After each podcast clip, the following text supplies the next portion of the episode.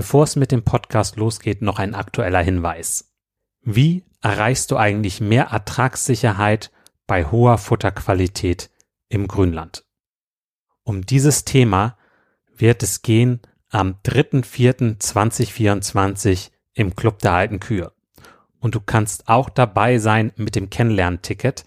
Da kannst du also ideal mal reinschnuppern, um auch den Club kennenzulernen. Und wir haben einen der besten Experten in diesem Bereich dabei, Manuel Winter. Also freu dich darauf. Ich habe auch die Podcast-Folge 151 mit ihm aufgenommen. Hör da gerne mal rein. Und wenn du noch tiefer rein möchtest, gerade im Bereich Futterkräuter werden wir einen Schwerpunkt haben, dann komm gerne mit dazu. Jetzt lasse ich kurz einmal Manuel Winter zu Wort kommen, damit du schon mal einen kleinen Vorgeschmack kriegst. Also Futterkräuter erfüllen eigentlich denselben Zweck wie Unkräuter.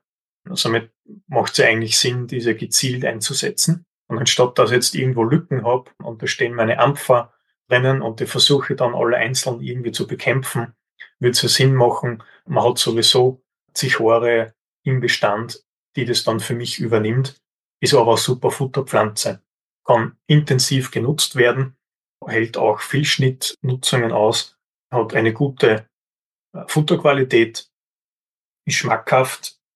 Sie hat zwar einige Bitterstoffe, also die Weidetiere müssen sich ein bisschen mehr dran gewöhnen. Aber sobald die Tiere äh, gewöhnt sind, äh, stützen sie sich eigentlich auf die Zichore und erhöht somit auch die Futteraufnahme. Und viele Kräuter haben auch eine antiparasitäre Wirkung. Manuel Winter lebt einfach dieses Thema mit dem Grünland und den Futterkräutern. Es ist eine Freude, ihn erleben zu dürfen. Und du kannst per Zoom dabei sein. Ganz ohne Fahrtkosten, ohne Reisezeit, direkt abends nach dem Melken mit dazu schalten. Also komm gerne da mit zu am 3.4.2024 um 19.30 Uhr. Weitere Infos dazu und auch die Möglichkeit, das Kennenlernticket zu buchen unter kuferstand.de schrägstrich kennenlernen minus Ticket. Am besten, du schaltest kurz auf Pause und buchst direkt das Ticket. Würde mich freuen, dich dann demnächst begrüßen zu dürfen. Nun geht's auch los mit dem Podcast.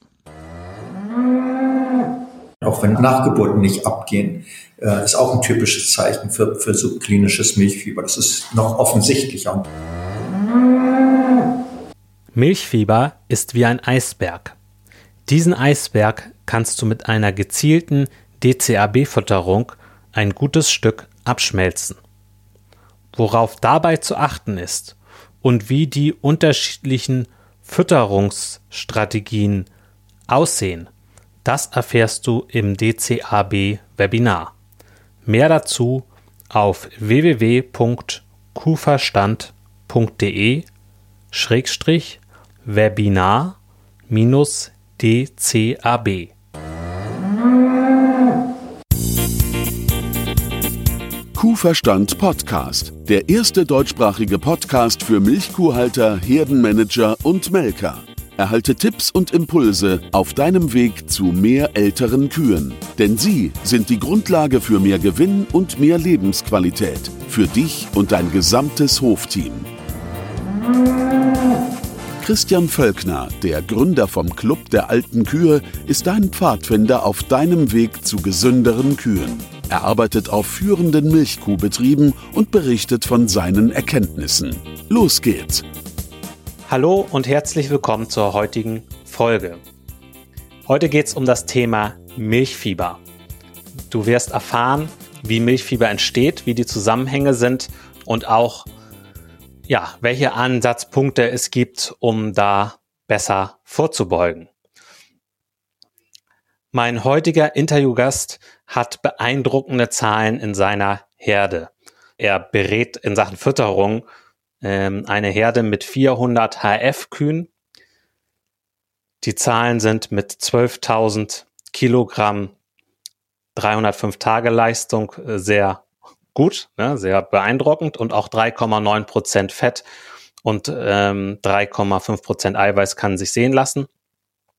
63 Monate Nutzungsdauer bei abgegangenen Kühen wurden vor kurzem erreicht Und die, ja, die Lebenstagsleistung der abgegangenen Kühe ist bei stolzen 55.000 bis 60.000 Kilogramm Milch.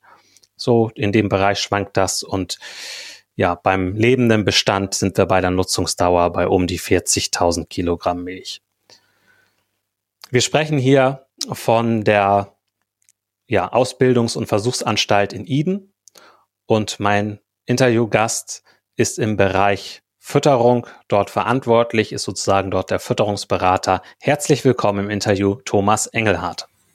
Hallo Christian. Ja, erstmal herzlichen Glückwunsch äh, zu, diesen, zu dieser tollen Herde, äh, dass das so gelingt. Äh, das ist ja schon beeindruckend. Welche Faktoren sind da aus deiner Sicht wichtig, um, ja, um da hinzukommen zu solchen beeindruckenden Leistungen? Ja, das ist sehr komplex, wenn es so, sich so leicht in wenige Worte fassen ließe, dann könnte man sich das patentieren lassen.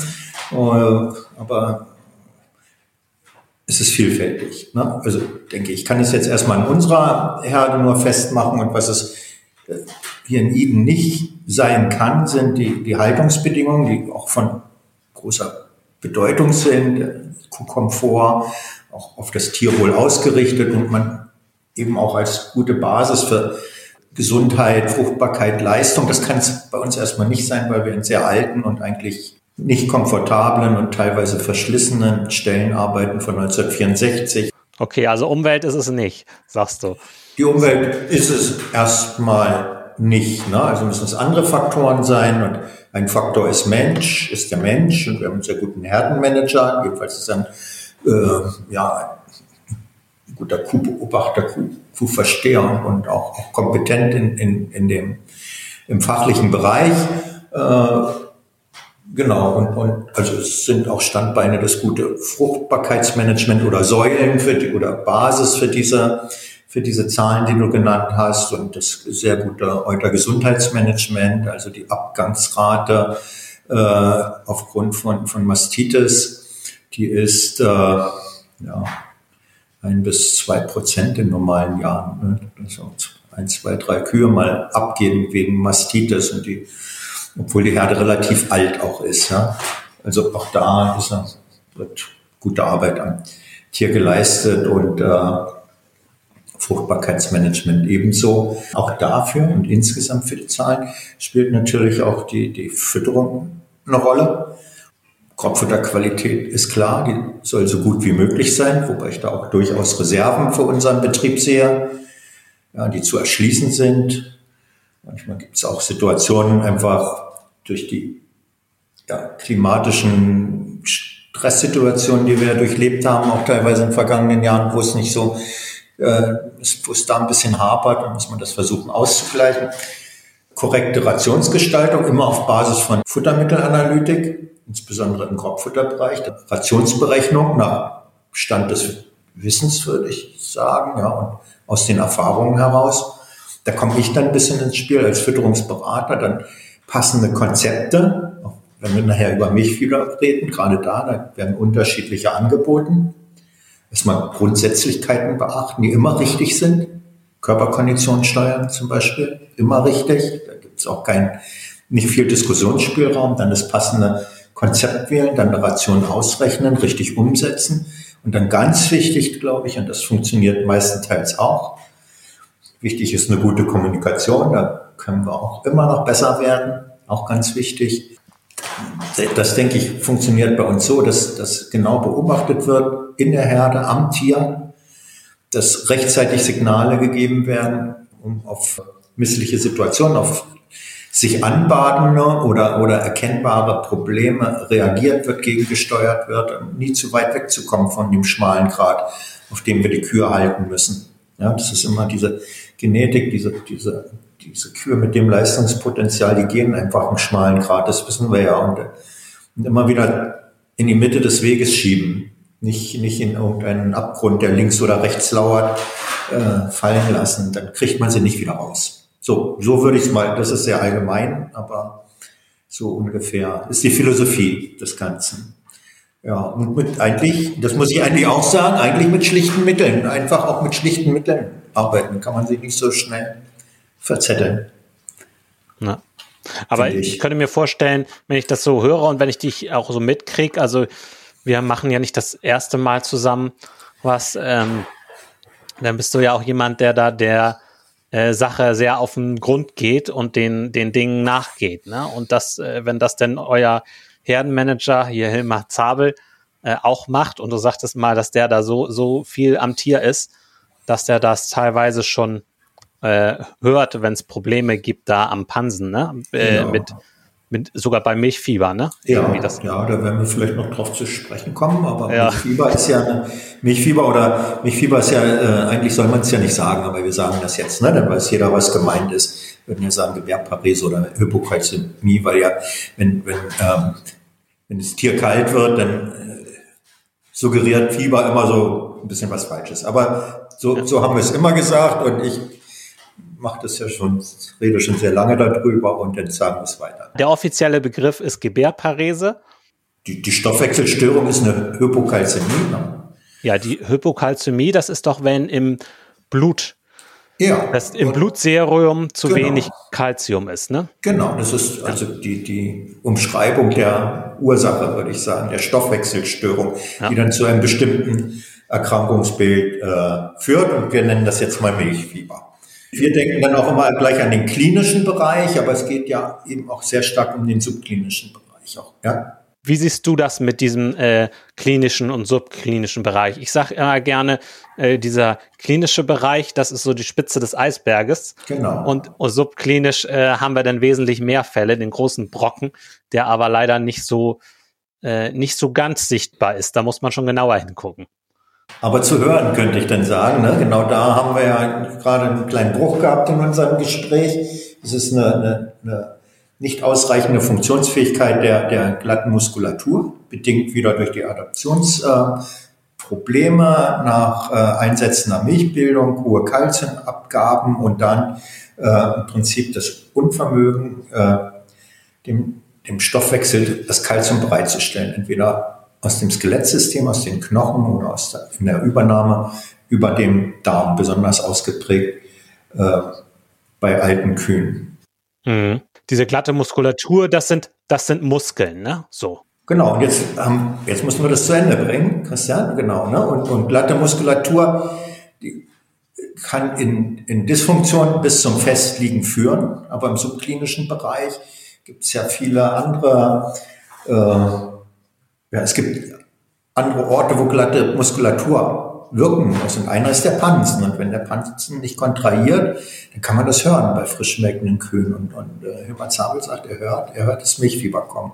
Ne? Und das gehört dazu, zu diesem, zu diesem Controlling. Ne? Und auch wenn Nachgeburten nicht abgehen, äh, ist auch ein typisches Zeichen für, für subklinisches Milchfieber. Das ist noch offensichtlicher. Und dann eben auch hören oder sehen oder riechen und dann äh, rechtzeitig gegensteuern darum geht das. Jetzt haben wir auch schon ein bisschen was zu dem Erkrankungsbild gesagt und du hast auch diesen, diesen Eisberg erwähnt, den zeigen, den sieht man häufiger auch in, in Vorträgen, in PowerPoint-Präsentationen.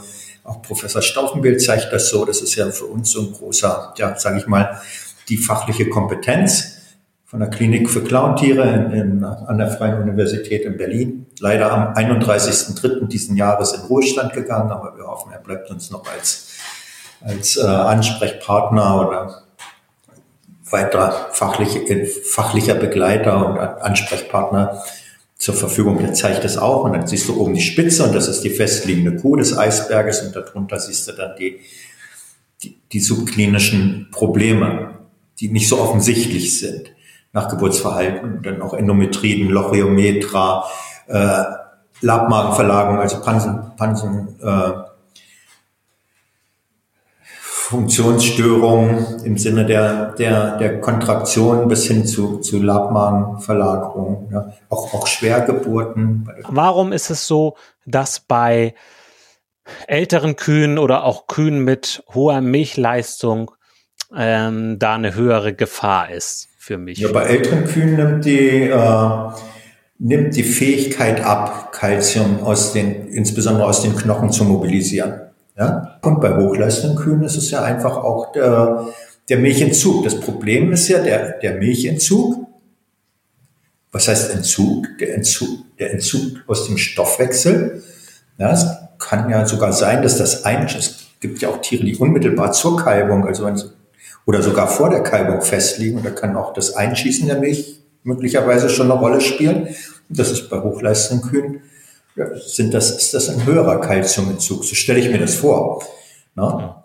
So, ich bin ja auch so ein bisschen, ne, ich bin ja äh, kein Stoffwechselphysiologe. Das habe ich dir ja vorher gesagt. Wenn du alles bis ins letzte Detail erklärt haben willst, dann äh, hätte ich dir Empfehlungen geben können. Ja? ja. da hätte ich dir Empfehlungen geben können, aber das ist, Problem ist dabei manchmal. Ne? Also ich habe schon den Namen genannt, äh, wo wir unsere Kompetenz sehen, aber da gibt es durchaus auch bei den, bei den sehr prominenten äh, Stoffwechselphysiologen im wissenschaftlichen Bereich für bestimmte Dinge auch unterschiedliche Vorstellungen. Auch in der Wirkung von, von bestimmten äh, Prophylaxe-Konzepten gibt es unterschiedliche Vorstellungen. Aber grundsätzlich ist es klar, es ist eine, eine, eine, eine äh, Adaptionsproblem auf diesen Kalziumentzug und entsprechend Kalzium nachzuliefern und es sind dann äh, in diesen Mangelsituationen die Probleme in der Funktionsfähigkeit äh, der glatten Muskulatur. Die Kontraktilität ist einfach beeinträchtigt. Eins vielleicht noch dazu, da kriegen wir auch wieder so ein bisschen das Komplexe hin. Das finde ich auch immer, die Zahl hat mich so beeindruckt, dass äh, das Euter haben wir noch gar nicht genannt und den, den Schließmuskel. Auch das ist glatte Muskulatur. Und, und Professor Kranker, das kennen auch viele, ist, früher war er in Hannover und jetzt ist er in Kopenhagen und ein Euter-Gesundheitsspezialist, gerade so auch in strategischen Dingen und, und, und gesamtheitlicher Betrachtung der Euter-Gesundheit. Und der hat mal im Vortrag gesagt, also es gibt ja immer so diese, diese äh, Steigerung. Du hast eine Erkrankung und bei der steigt das Risiko für die nächste um den Faktor sowieso. Ja? Und äh, das, das Risiko von Neuinfektionen steigt nach subklinischem Milchfieber um den Faktor 10. Ein Faktor ja. 10, zehnfaches Risiko für die. Ah, das heißt, das heißt, selbst wenn man diese Krankheit, also selbst wenn man Milchfieber überwunden hat, ist die Kuh nicht mehr so wie vorher, also weil sie ja dann anfälliger ist. Ja, nicht nur auch, auch im subklinischen Bereich. Das ist ja das, das Kritische. Ne? 5% Milchfieber. Von was? Der Kal auf Kalbung muss man es ja beziehen, ne? 5%. Ne? Von den Kalbungen 5% Milchfieber. Milchfieber mit klinischen Symptomen. Besser wären 3%. Ja? Wir haben 4%, also auch gleich mal dazu. Wir haben auch immer mal wieder das aufflackernde Problem ja, es gibt auch Leute, behaupten, oder die, die sagen, hört sich schlecht an, die sagen, ich habe keine Probleme. Vielleicht hätte man auch die fragen sollen. Also wir sind eher so bei vier. Ne? Und wenn es gut läuft, drei. Muss man natürlich bei uns wieder bedenken, dass wir, dass wir äh, sehr alte Kühe haben. Ja, ja also vier Prozent dann auch bei den, bei den, bei den Mehrkalbskühen. Wenn, ja. wir, wenn wir die Herde sehen, dann sind wir bei drei Prozent, wenn es gut ist, bei zwei Prozent. Ja. Du hattest im Vorgespräch so schön gesagt, äh, wenn ein Milchkuhbetrieb sagt, er hatte noch nie Probleme bei der Herdengesundheit oder so, oder bei, bei, bei, der, bei den Kühen irgendwo, dann ähm, ist das äh, ziemlich unglaubwürdig. Also so ein. Das, das, wird, da stehe ich auch zu. Das, das andere kann ich nicht so genau sagen. Und ich, es ist ja auch das wäre ja vermessen zu sagen, wir sind halt irgendwo die Besten und so weiter. Und bei, und bei der Milchfieberprophylaxe gibt es sicher auch welche, die weniger, weniger Probleme haben, als wir weniger Fälle haben. Das, das wird sicher so sein. Ne? Ob es auch bei Null ist und kein subklinisches Milchfieber, das ist ein hohes Ziel. Das muss ich so sagen. Ich, äh, aber da gebe ich, da stehe ich zu, wenn mir einer erzählt, er hat äh, Milchkühe noch dazu Deutsche Holsteins auf hohem Niveau und hat nie Probleme. Der lügt, das ist klar. Okay. Also das ja. ist nicht nur Unwahrheit, das ist äh, vorsätzliches Lügen. Das gibt es nicht. Das, das gibt es nicht. Gut, dann würde ich einmal gerne zu den Symptomen kommen, um die mal zu umreißen. Also welche Symptome haben wir? Also das sind ja einmal so kalte Ohren, ja. finde ich so. Das, das äh, ist ja immer so ein Anzeichen und dass die so ein bisschen wackelig sind ja. äh, im, im Gang. Ähm, aber auch halt niedrige Temperatur und ja, nachher letztendlich, äh, wenn es ganz schlimm kommt, auch das Festliegen. Ja, wobei die, das Festliegen ja die Spitze des Eisberges ist. Genau, Aber das ist die Spitze des Eisberges. Und das, du sagst sogar, hören ist dann ja auch noch ein Symptom, was man rauskriegen kann. Ähm, Im Pansen. Ja, also ich, ich würde das nicht. Das ist natürlich auch, äh, da muss man so drauf sein wie, und er ist ja auch nicht der einzige Kuhversteher, aber er, ne, davon gibt es auch viele. Und ich habe auch schon viele kennengelernt. Ich würde es aber nicht hören, weil ich bin ja mehr so ein das bringt mein, meine äh, Tätigkeit an dieser Einrichtung so mit. Ich sitze viel da am Computer und habe auch viele andere Dinge zu tun. Aber der Hilmar, der macht ja die, die Frischmelkerkontrolle jeden Morgen bei seinen Kühen. Dann hat er die im Fressgitter, dann, dann hört er die ab. Also geht er ran von hinten, das kann ja auch schon Signal sein, von hinten rangehen. Ja? Äh, wie, ist, wie läuft das Puerperium, ist die Nachgeburt ab? Wie, wie läuft das Puerperium? Da kommt noch Riechen vorsehen teilweise. Ne? Mhm. Und dann, äh, dann guckt er sich die Hungergrube an und hört auch mal ab. Und dann, äh, wenn er das, das Ohr an der Hungergrube hat, dann hat er, Fieber wird ja ohnehin gemessen. Bei dem, bei dieser, ne, wird Fieber gemessen. Aber wenn das Ohr der Hungergrube hat, dann hat er die Hand auch gleich am Hals und am Ohr. Und so. Wir haben jetzt 400 Kühe und dann, wenn du das jeden Morgen bei den, bei den Kühen der ersten Woche machst im Prinzip, da kriegst du so Learning by Doing, kriegst du natürlich ein Gefühl dafür und kannst diese Geräusche, ich höre da Geräusche, aber ich höre ich, ich hör das nicht äh, unbedingt. Also ich höre, ob, ob der Pansen geht oder nicht geht. Ne? Aber er hat ein Gefühl dafür, sagt er mir und ich denke, er sagt mir die Wahrheit, wo er, wo er das merkt. Und, und er, er hat ja jetzt auch die Erfahrung, wenn sich das so anhört, sage ich mal, ganz schlicht gesagt und einfach gesagt, wenn sich das bei den Kühen so anhört, dann kommt das andere nach. Also ne, er ist noch wieder ein bisschen früher dran und, und das ist einfach eine Mustererkennung. Er hat irgendwann dieses Muster festgestellt, so hört sich das an, weil er es oft gehört hat, ne? Genau, er hat so eine Mustererkennung, ja. Auch für ne, insgesamt in seinem Tun da. Das ja sind auch der einzige, der einzige objektive Messwert ist ja die Körpertemperatur. Alles andere ist subjektiv, was er an der Kuh feststellt. Ne? Und das hat er, äh, das ist einfach so, dass er da, da sehr erfahren ist im Moment, weil immer diese, immer diese Wiederholung äh, gibt ihm die Kompetenz. Ne? Das über fast, das, fast täglich das ganze Jahr, kann man sagen. Ne? Das, besser wäre noch, er würde, würde noch mehr Leute dazu befähigen, die ihm das abnehmen. Das wäre noch besser. Äh, ja, so ist das. Und ein Symptom, was sich dann ja im Blut abspielt, wo man dann nicht so leicht rankommt, das äh, aber eigentlich ja eigentlich ziemlich genau ist, ist dann ja dieses äh, Gehalt im, an Calcium im Blutserum. Ne? Die veterinärmedizinische Kompetenz ist immer ganz wichtig in einer, beim Einzeltier und auch in einer, in einer Bestandsbetreuung, glaube ich. Tierärzte sind Tierärzte, wir sind Landwirte und jeder. Ja. Und ich, äh, beide gehören zusammen und zusammen als Team können sie nur die, die Dinge richten. Ne? Also natürlich sind die, denn die Blutwerte so bei, bei zwei, zwei 0,5 äh, im, im Calcium. Und wenn sie drunter liegen, gibt es Probleme. Da ist es aber auch dann eher, na, wenn man eine festliegende Kuh dann äh, die, die Blutprobe nimmt, da weiß ich nicht immer, wenn die da schon eine Weile rumliegt und nichts gefressen hat, dann wird man da auch einen tiefen Wert finden. Ne? Es gibt ja auch noch andere festliege Ursachen. Die sind dann aber meistens nicht unmittelbar vor der Kalbung. Aber, aber es kann auch mal eine, eine mechanische Schädigung sein. Kommt wieder auf die Haltungsbedingungen an. Äh,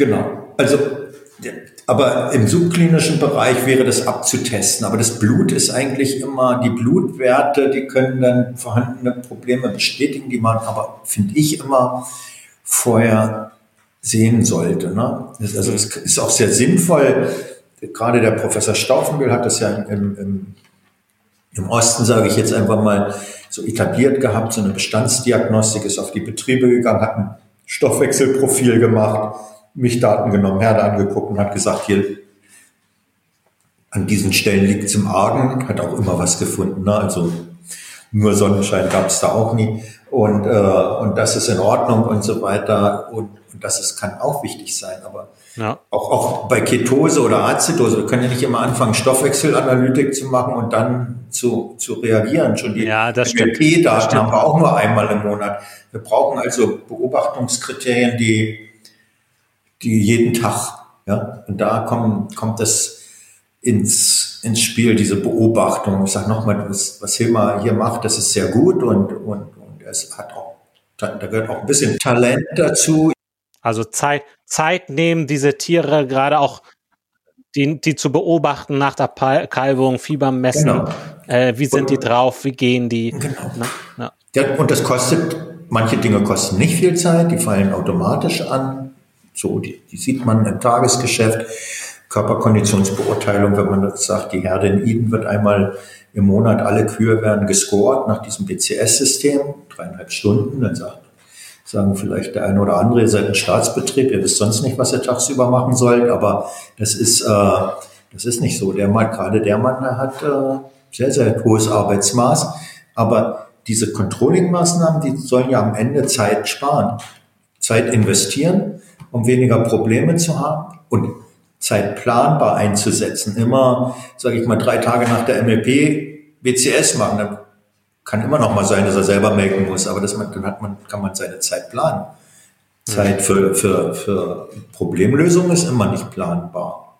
Ja, ja, das stimmt. Ja. Und das ist dann ja auch das, was nervt, ne? Wenn man dann noch mal abends eine festliegende Kuh hat, wenn man einen nicht los wollte und so. Ja. Also das, das ist ja das, was genau. keiner, keiner möchte. Genau, aber so. ich sage nochmal, wir haben auch festliegende Kühe, ne? Also wenn, aber so wenig wie möglich eben will man haben und das Subklinische rauskriegen als Ursache für andere Probleme.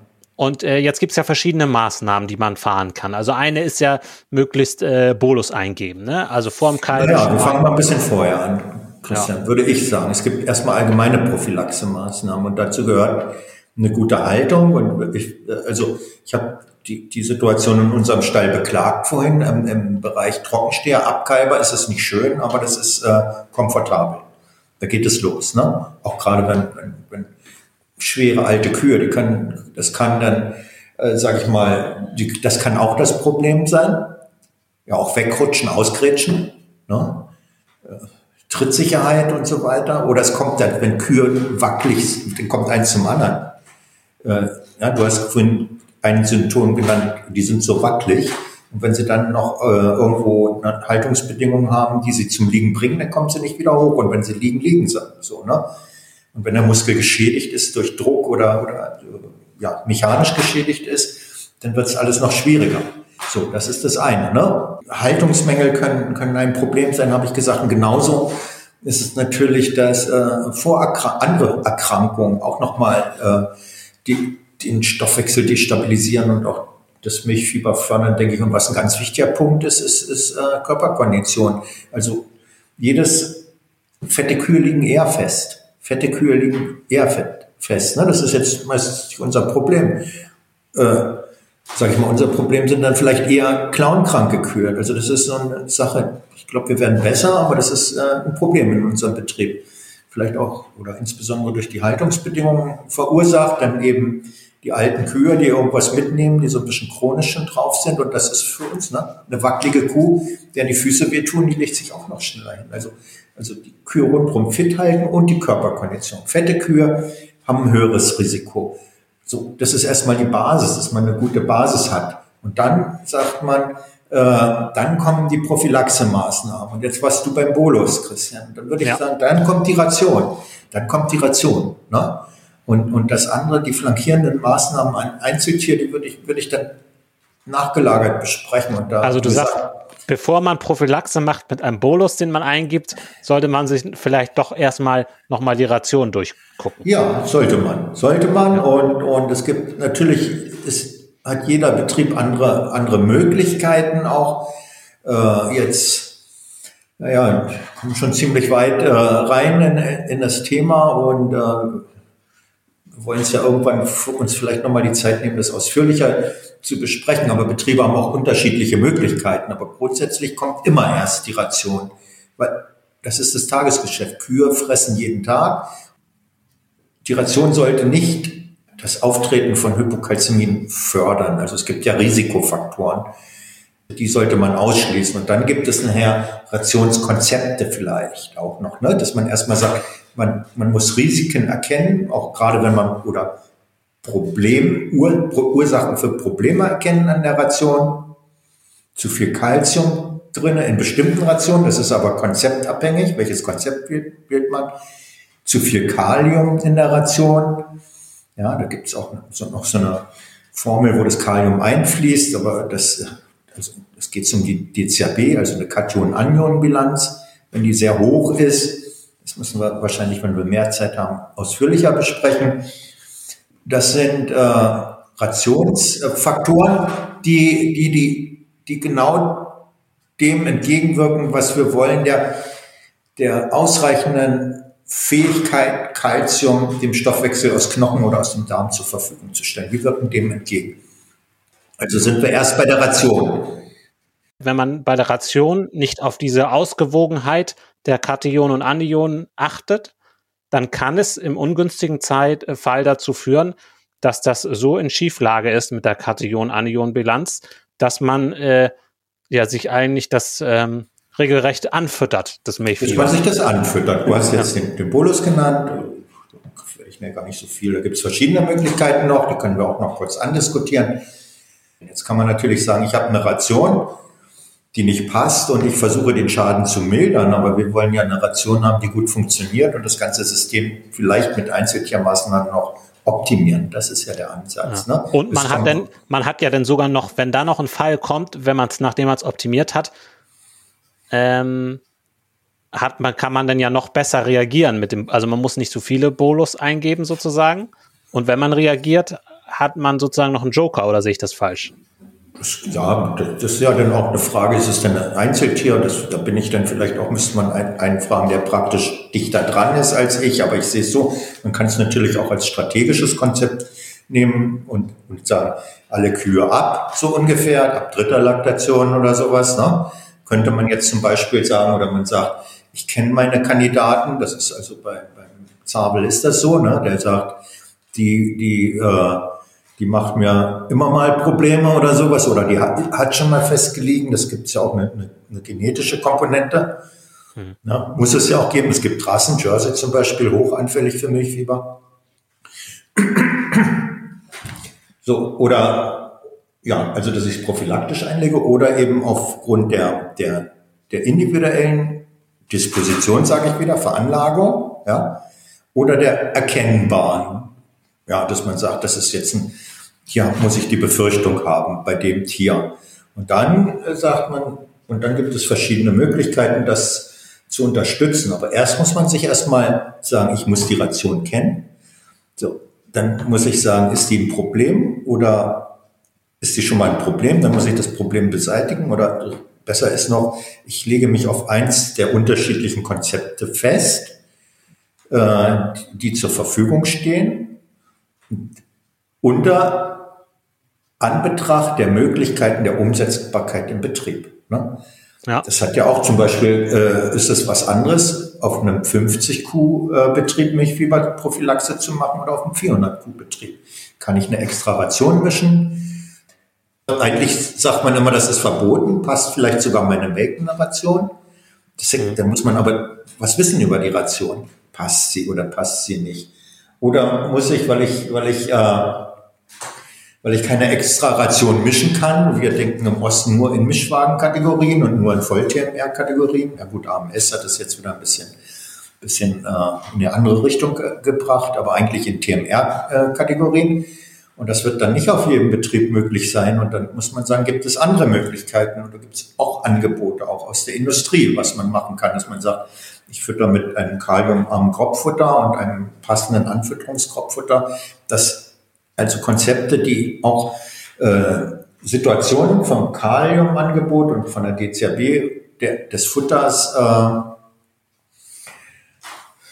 umgehen die Risiken darstellen eher oder eher in dem Bereich liegen, wo, wo man Milchfieber rauslassen muss. Und das äh, muss ich sagen, über, über äh, Vorbereitungsrationen wird viel geredet und heute, ja, also Energieversorgung und müssen es die Futtermittel der Frühlaktation sein, dass die Kühe die schon vor der Kalbung fressen.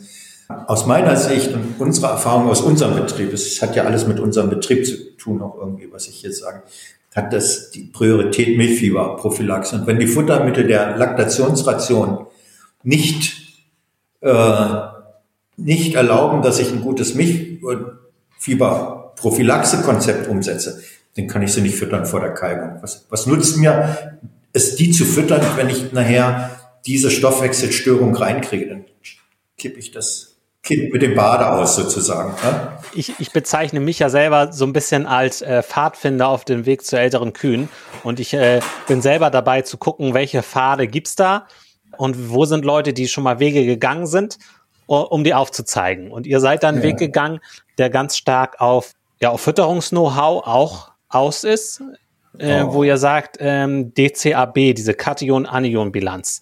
Ähm, da muss man so ein paar grundlegende Sachen wissen und da gibt es verschiedene Konzepte. Und deswegen haben wir beide uns überlegt, wir machen ein äh, DCAB-Webinar und ähm, bieten das mal an. Und ähm, auch wenn du jetzt zu einem späteren Zeitpunkt diese Pod diesen Podcast ähm, hörst als, als Hörer, dann ähm, kannst du ähm, in der Podcast-Beschreibung äh, gucken und da gibt es nämlich einen Link und da kannst du sehen, wann das nächste Mal dieses äh, DCAB-Webinar äh, stattfindet. Oder auch einfach auf kuferstand.de-webinar-dcab gehen. Ja, das, da werden wir so drei Konzepte vorstellen, die da möglich sind.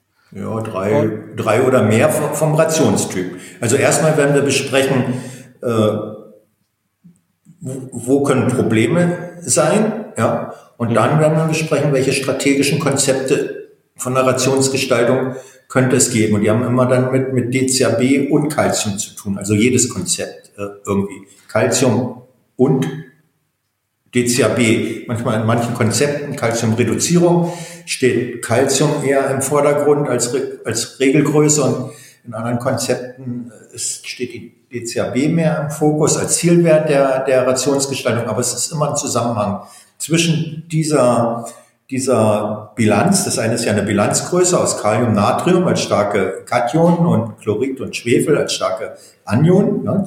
Wie beeinflusse ich den Säurebasenhaushalt? Wie wirke ich damit auf die, auf die äh, Kalziumverfügbarkeit im geburtsnahen Zeitraum für den, für den Stoffwechsel? Also das wird immer im, im, im Zusammenhang gesehen. Ne? Also, mhm. Und dann kann man natürlich äh, noch diese das erstmal besprechen, also die Sachen zur Ration. Wenn wir dann bei DCAB sind, werden wir vielleicht auch nochmal über die laktierenden Kühe besprechen. Auch da hat diese, diese Bilanzgröße zumindest eine gewisse Bedeutung. Aber hinsichtlich der Milchfieberprophylaxe ist das fest, denke ich, festzulegen. Und dann kommen die Dinge, über die du gesprochen hast. Und das kann der Bolus sein, ja, und andere machen was anderes. Äh, gibt auch subkutane, subkutane Calcium Injektionen, also Kalzium unter die Haut gespritzt. Das ist äh, in der Umsetzung eigentlich einfacher. Ja, das ist so zwischen Boli und, und Infusion. Infusion, finde ich, ist eine Therapie, ein, eine Therapiemaßnahme, keine Prophylaxemaßnahme. Muss man natürlich auch, ne? Das ist ja auch eigentlich eine Sache, eigentlich eine Sache, die der Tierarzt vornehmen muss und, und Infusionen als Prophylaxe-Konzept, dann haben wir irgendwas falsch gemacht, würde ich auch so sehen. Subkutan unterstützen, das kann sein. Und dann, dann geht es natürlich aber auch los. Dann sagen die einen, wenn man was unter die Haut spritzt und es relativ schnell der Kuh verfügbar ist, dann gibt es eine Art Gegenregulation. Und wenn die Wirkung, wenn die Wirkung äh, des zugeführten Kalzium nachlässt, dann ist die Kuh na, durch durch diese Unterstützung später nicht mehr in der Lage, äh, die eigenen Regulationsmechanismen ausreichend zu nutzen oder die werden gehemmt. Ist unsere, unsere praktische Erfahrung nicht. Und äh, da gibt es auch eine wissenschaftliche Schule, die sagt, das ist so. Dann gibt es aber auch Wissenschaftler, die sagen, das haben wir nicht so festgestellt in unseren Untersuchungen. Da wird es ein bisschen kompliziert. Und da sagt man ja immer, gibt es ja diesen Satz, äh, äh, der Erfolg ist das äh, Kriterium des Handels für das Handeln so. Ne? Was, welche Erfahrung hat man?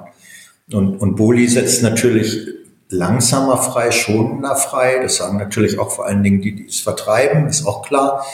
Ja, was äh, aufwendiger im Einlegen. Also, ne, das ist also subkutan spritzen ist einfacher. So, dann kommt Vitamin D3, da sagen auch, die einen sagen so, die anderen sagen so. Ne? Ich habe jetzt auch explizit, weil ich wusste, dass wir heute drüber reden, nochmal mit, mit Hilmar geredet und wir haben keine wissenschaftlichen Untersuchungen. Äh, aber wir haben so das es ist auch ein bisschen gefühlt, ne, dass wir sagen, wenn, wenn wir eine fest, festliegende Kuh haben, dann ist es dann auch äh, häufiger so, dass die irgendwie aus irgendwelchen Gründen, wie das in so einem großen Betrieb ist, verpasst wurde, sie rechtzeitig zu versorgen. Wenn man jetzt sagt, ich gebe jetzt das Vitamin D äh, dazu, normal wird das ja aktiviert durch das Parathormon, als auch es gibt eine körpereigene Vitamin D3-Bildung und wenn man das dann die Versorgung damit vornimmt, dass damit nachher die spätere äh, körpereigene Synthese gehemmt würde und dann würde man hinter subklinisch kriegen äh, das Problem. Das ist alles auch schwierig. Also das Einzige, was wir jetzt gemerkt haben, ist, man sagt ja beim Vitamin D3, das müsste so, na die einen sagen, ja, also zwei bis acht oder drei bis zehn wird gesagt, manche sagen auch fünf bis sieben vor der Kalbung. Ne? Meistens Tage, so gesagt, Tage vor der Kalbung. Ne? Tage vor der Kalbung, zwei bis drei, ich sage jetzt mal zwei bis acht. Ne? Das ist mhm liest man häufiger mal, zwei bis acht Tage vor der Kalbung. Es würde auch in so ein Wochenkonzept passen der, der Versorgung. Wenn man so Wochenarbeitspläne hatte, dann könnte man sagen, na, da mache ich ja, einmal die Woche mache ich das und so weiter. Das würde ganz gut reinpassen. Äh, was wir jetzt gemerkt haben, dass es doch irgendwie Stress zu sein scheint und die dann doch äh, die Kalbung relativ schnell kommen nach der nach dieser Maßnahme und dass dann die ausreichende äh, Einwirk, äh, ja, Vorlaufzeit oder, oder die notwendige Zeit äh, bis, zum, bis zur Kalbung und bis zum, bis zum Kalziumentzug die Zeit nicht reicht, um die Wirkung zum Tragen kommen zu lassen. Wir haben es bisher immer gemacht, weil es auch bezahlbar ist, muss man sagen. Ja? Es ist ja, ein Milchfieberfall kostet ja so viel Geld. Auch wenn wir nachher über Analytik nochmal reden, vielleicht auch später. Dann wird gesagt, es kostet viel Geld, so eine Futtermittelanalyse, wo man noch neben die, die Minerale untersucht, so wie ich sie brauche für diese Konzepte. Das sind 30 Euro. Ist natürlich die Frage, wie viel Kühe äh, füttert man. Aber wenn man eine festliegende Kuh äh, vermeidet, dann ist schon, äh, davon kann man schon ganz schön viele Analysen durchführen, weil, weil da wird immer aufgeschrieben, es kostet 300 Euro oder 500 Euro, wenn der Kuh festliegt, wenn man alles zusammenrechnet. Da kann man auch schon ein bisschen was in Prophylaxe investieren. Ja, und vor mhm. allen Dingen, wenn man diesen Weg der Fütterungs- äh, oder durch die Prophylaxe durch die Fütterung geht, dann lernt man in diesem Weg ja auch unwahrscheinlich viel über die Fütterung und auch übers Milchfieber nochmal. Genau. Also man lernt ja dazu, wenn man diesen Weg geht, auch über seine eigenen Futtermittel. Und das ist ja, hat ja auch einen Wert, ne? Dass man da einfach dann ähm, da äh, kompetenter in den Fütterungsgeschehen wird. Genau. Und ich habe ja gesagt, wenn man das dann macht und auch diese Größen äh, untersuchen lässt, die an der Stelle besonders wichtig sind, dann hat man die Zahlen aber auch, um, um die Laktationsration mal zu prüfen. Und in Ausnahmefällen, das sind eher Ausnahmefällen, kann es auch Rationen geben, für die auch die CAB-Situationen pro problematisch sein können. Aber das besprechen wir heute nicht mehr. Ja, genau, dazu haben wir unser äh, Webinar. Also ich hoffe, wir konnten da auch so ein bisschen Lust machen auf, ähm, ja, auf ein Thema, was durchaus herausfordernd ist, weil es halt viel mit, ähm, ja, mit Zahlen zu tun hat auch, ähm, aber ein Thema, ähm, was sich einfach lohnt, weil unsere Kühe sind ähm, ja Profis in Sachen Verdauung und die leisten so viel ähm, mit ihrem Stoffwechsel und da lohnt es sich auch einfach, sich da ähm, reinzudenken, damit man da den Kühen äh, noch mehr bieten kann in Zukunft. So, Thomas, nun würde ich gerne noch zu einer kurzen Fragen-Antworten-Runde kommen mit dir.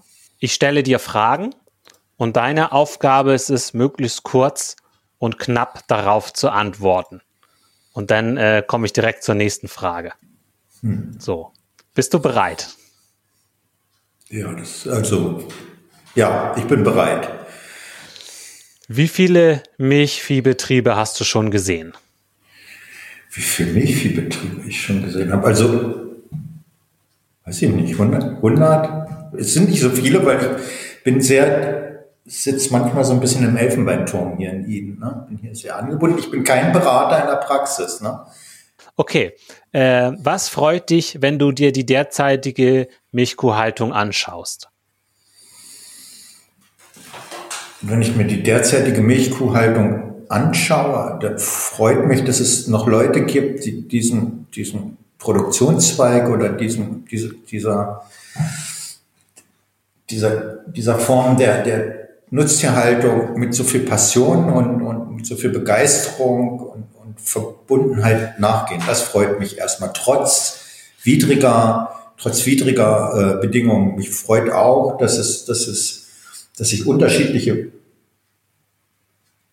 Produktionsverfahren durchaus etablieren. Ich finde, die sind gleichberechtigt. Also ich bin ja Vertreter des konventionellen Bereichs mit, mit hohen Leistungen und höchsten Leistungen, die wir anstreben, aber dass es durchaus auch Varianten gibt, ne? auch Low-Input-Varianten, auch die Ökobetriebe. Ich finde das auch ganz spannend, dass es also diese Breite gibt und am Ende, ja, sage ich mal, viele dann Konzepte finden, von denen sie überzeugt sind. Und am Ende steht natürlich immer wirtschaftlicher Erfolg. Und da kann man auch gleich sagen, was, was einen nicht so freut, dass, dass diese so enorm anspruchsvolle Tätigkeit, dass die so, so schwierig ist und, und wirklich auch den ganzen, also muss man jetzt richtig sagen, die ganze Frau oder den ganzen Mann fordert, dass die einfach auch so nicht belohnt wird, also nicht materiell belohnt wird im ausreichenden nicht ausreichend materiell, im was sich dann im wirtschaftlichen Ergebnis des Betriebes wiederfinden würde, aber auch mit der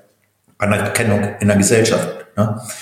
Äh, das ja. ist äh, so, was mich nicht freut. Und dass es dann die Leute gibt, die durchhalten, die sagen, das ist mir egal und ich mache das so, wie ich das für richtig halte. Und die aller, aller, allermeisten machen es ja erstmal richtig und mit der richtigen Einstellung.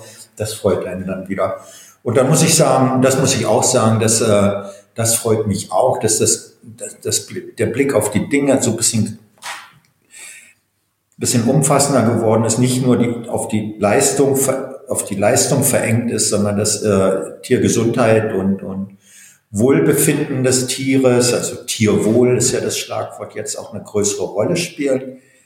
Als Selbstzweck, ne? ein guter Landwirt, der ist, fühlt sich auch der Kreatur verpflichtet, also der die, also aus ethischen Gründen heraus, aber am Ende, und dann schließt sich fast der Kreis, ich weiß ja nicht, wie lange die Fragerunde noch gehen soll, aber äh, ja, auch als, als Mittel zum Zweck. Ne? Gesundheit, Vermeidung von Milchfieber heißt äh, verbesserte Chancen für wirtschaftlichen Erfolg, gerade wenn die, wenn die Bandagen eng sind sozusagen, wie, es ja immer, fast immer ist bei uns.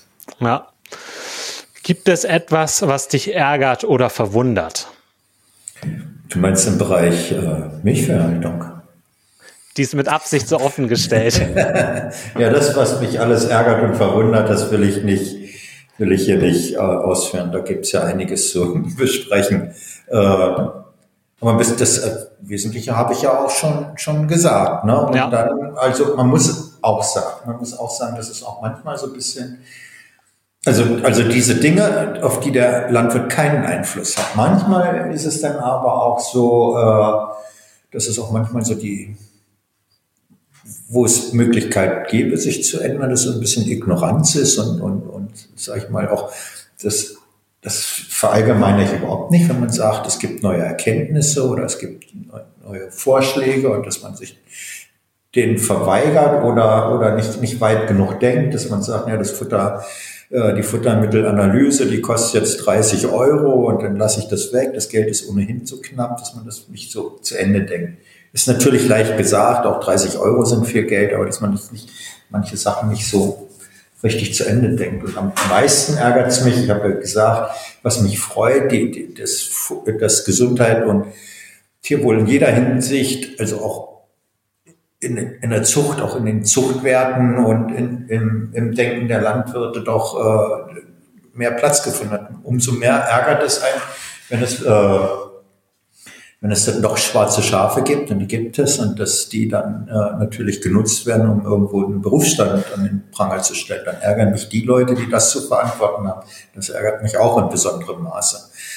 Ja, ja natürlich kann, kann einen okay. auch ärgern, dass äh, die Reglementierung von der Administration, ein bisschen gehöre ich da auch dazu, ich habe einen Arbeitsvertrag mit einem, mit einem Ministerium, äh, dass die, die Reglementierung manchmal ja nicht bis, ja, nicht immer sinnvoll sind oder überbordend sind. Das ist vielleicht auch ärgerlich. Und dann, und, und dann ist es so, dass teilweise dann die, die, Ab, die Abnehmer, die Molkereien noch versuchen, in ihren Vorgaben die, die administrative, die staatliche Administrative zu toppen und, und die Leute äh, da, ja. Na gut. Noch, so, ich, ich würde jetzt. Ich sollte ja auch kurze Antworten genau, geben. Genau, kurze Antworten. Ähm, welches Werkzeug oder welcher Service hat für dich persönlich einen hohen Nutzen? Ja, welches Werkzeug? Äh, ich beziehe das jetzt auf, auf meinen, meinen Teil, den ich zu tun habe. Du redest über Milchviehhaltung. Ich beziehe es jetzt auf meinen Teil der Fütterung. Das äh, würde ich sagen, das wichtigste Werkzeug sind für mich fast die Sinnesorgane. Ich mal sagen? Ja, das, ne? Hm. Mein Werkzeug sind ja die Sinnesorgane des Herdenmanagers sozusagen. Ja. Und äh, dann kommt äh, das gebe ich ab an einen Dienstleister, der hat die Werkzeuge dazu. Das ist, der, das ist die Analysetechnik im Futtermittellabor. Und dann ist es das Rationsberechnungsprogramm wahrscheinlich. Aber okay. wahrscheinlich auch so, ja, das, aber das ganz wesentlich eben die, die Beobachtung. Und ja. wenn es ein Werkzeug sein soll, die Sinnesorgane. Die letzte Frage ist sicherlich die verrückteste. Stell dir vor, du wachst morgen in einer identischen Welt auf wie die Erde. Du hast all deine Erfahrungen und all dein Wissen, jedoch keine Kontakte.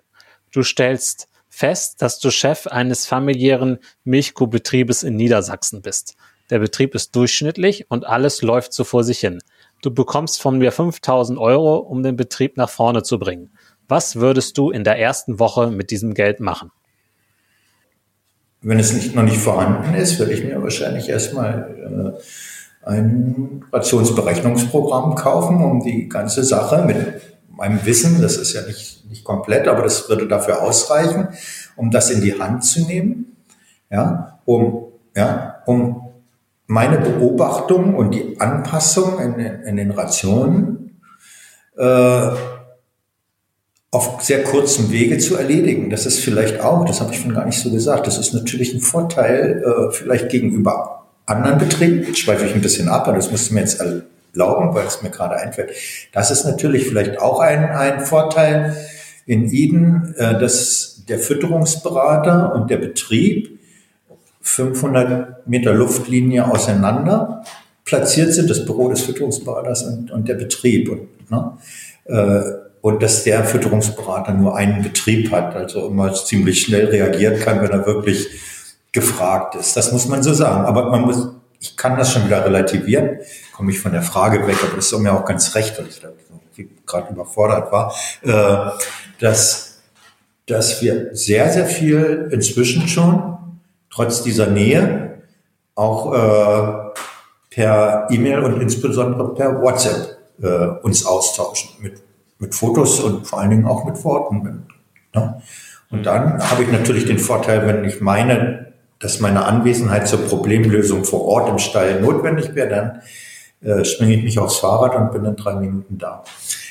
Aber vielleicht, dass ich, dass ich, ja, wenn man das in einer Person verbinden kann, auf einem, auf einem Betrieb, wo ich Betriebsleiter bin, und mich in die Lage versetze, das vielleicht so, so zusammenzufassen, dann ist es gut. Das soll aber nicht gegen die vielen guten Fütterungsberater, die es gibt, äh, sprechen. Na, auch wenn ich selbst Rationen rechnen würde, würde ich immer so einen, den, den fachlichen Austausch mit anderen Leuten, die über mehr Betriebe kommen, das habe ich dir ja schon mehrfach gesagt, Christian, das ist auch so das Defizit bei mir, ich bin immer in Iden, mhm. ja, den Austausch mit Leuten, die, die über Betriebe kommen und die noch mehr als 100 Betriebe gesehen haben, ich weiß nicht, ob ich so viel gesehen habe, aber schätze ich mal, und da immer wieder sind, dass die jetzt auch bestimmte Dinge in verschiedenen Konstellationen, Umwelten, Rahmenbedingungen erlebt haben. Also wenn man das eine schließt das andere nicht aus. Wenn man in der Lage ist, selbst die Rationen zu kalkulieren und zu bewerten und einzusetzen und, und dann auch selbst die Beobachtung vornimmt, ist das von hohem Wert. Aber das heißt nicht, dass man nicht noch mit einem externen, den Austausch mit einem externen äh, suchen sollte. Das sollte man unbedingt. Ich versuche das auch. Ja. Ja, dieser Austausch ist unwahrscheinlich wichtig. Also man wird ja, egal was man macht, man, jeder entwickelt ja seine blinden Flecken, nenne ich das immer so gerne, ja. wo, wo, wo man ähm, selber gar nicht wahrnimmt, dass man an einer Stelle was nicht sieht. Ne? Der blinde Fleck ist ja eigentlich der Fleck, den das Auge gar nicht sieht, sondern nur sich vom Gehirn gedenkt. Ne? Und wenn da was ist in dem Punkt, dann kann das sein, dass man da was übersieht, sozusagen. Ja. Okay. Ja, gleich äh, kommt noch ein Hinweis zu dem Webinar, aber nun erstmal, ähm, nun erstmal, Thomas, vielen Dank dir, dass du dir die Zeit genommen hast äh, für das Gespräch. Ne, das haben wir hier als abends noch nach, nach deinem Feierabend sozusagen aufgezeichnet. Äh, das ist nicht selbstverständlich. Und ähm, ja, vielen Dank dafür, dass wir das Thema mit dem Milchfieber besprechen konnten. Ähm, Fazit ist ja so ein bisschen dieser dreistufige Vorgang, ne, dass man äh, die Tierbeobachtung äh, ja hochhängt und viel am Tier äh, beobachtet und sieht, dass man sich dann auch äh, in der Prophylaxe ähm, um die Fütterung kümmert, dass man da eine Ration sicher geht, dass man eine Ration hat, die nicht noch Milchfieber anfüttert, dann mit dem ganzen Rattenschwanz der Nachgeburtsverhaltungen, die da dran sind. Und im dritten Schritt dann die, ähm, ja, diese konkreten Maßnahmen am Einzeltier, die man dann auch prophylaktisch machen kann. Ja, danke dir, Thomas. Gibt es noch ähm, etwas, was ja. du zum Schluss den Hörern mitgeben möchtest? Ja, also, also weiß ich nicht, ob ich jetzt große Botschaften versende. Was soll ich Ihnen mitgeben? Also ich weiß ja nicht, zu welcher Tageszeit die das hören. Also dann wünsche ich euch noch einen guten Tag, wenn ihr das hört, oder einen schönen Abend noch. Und vor allen Dingen wünsche ich euch äh, alles Gute. Ja, jetzt, ich weiß nicht, wie lange der Podcast wird wohl länger eingestellt sein. Im Moment sagt man vor allen Dingen schön gesund bleiben, aber das gilt auch außerhalb von der Zeiten der Pandemie, die dann vielleicht hoffentlich sogar schon beendet sein wird oder, oder nicht mehr das, das aus, uns nicht mehr so belasten wird, wie es zurzeit ist. Das hoffe ich sehr. Aber bleibt gesund und äh, passt auf, dass die Kühe gesund bleiben. Ne? Danke dir, Thomas, und tschüss. Ich danke auch. Tschüss, Christian.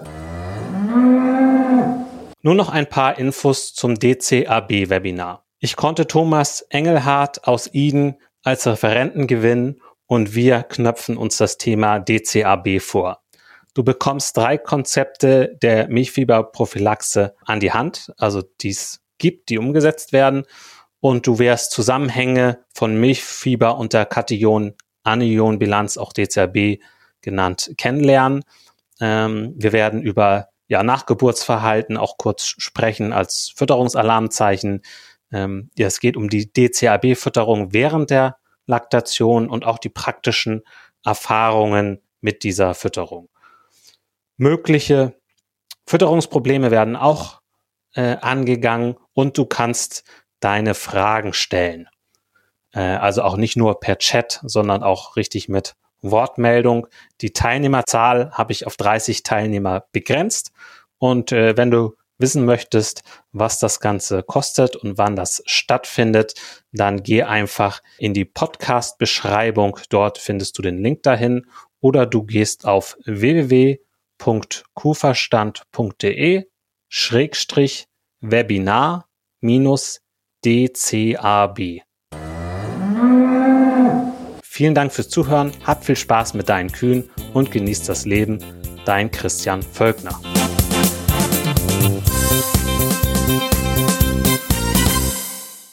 Mehr Kuhverstand auf www.kuhverstand.de.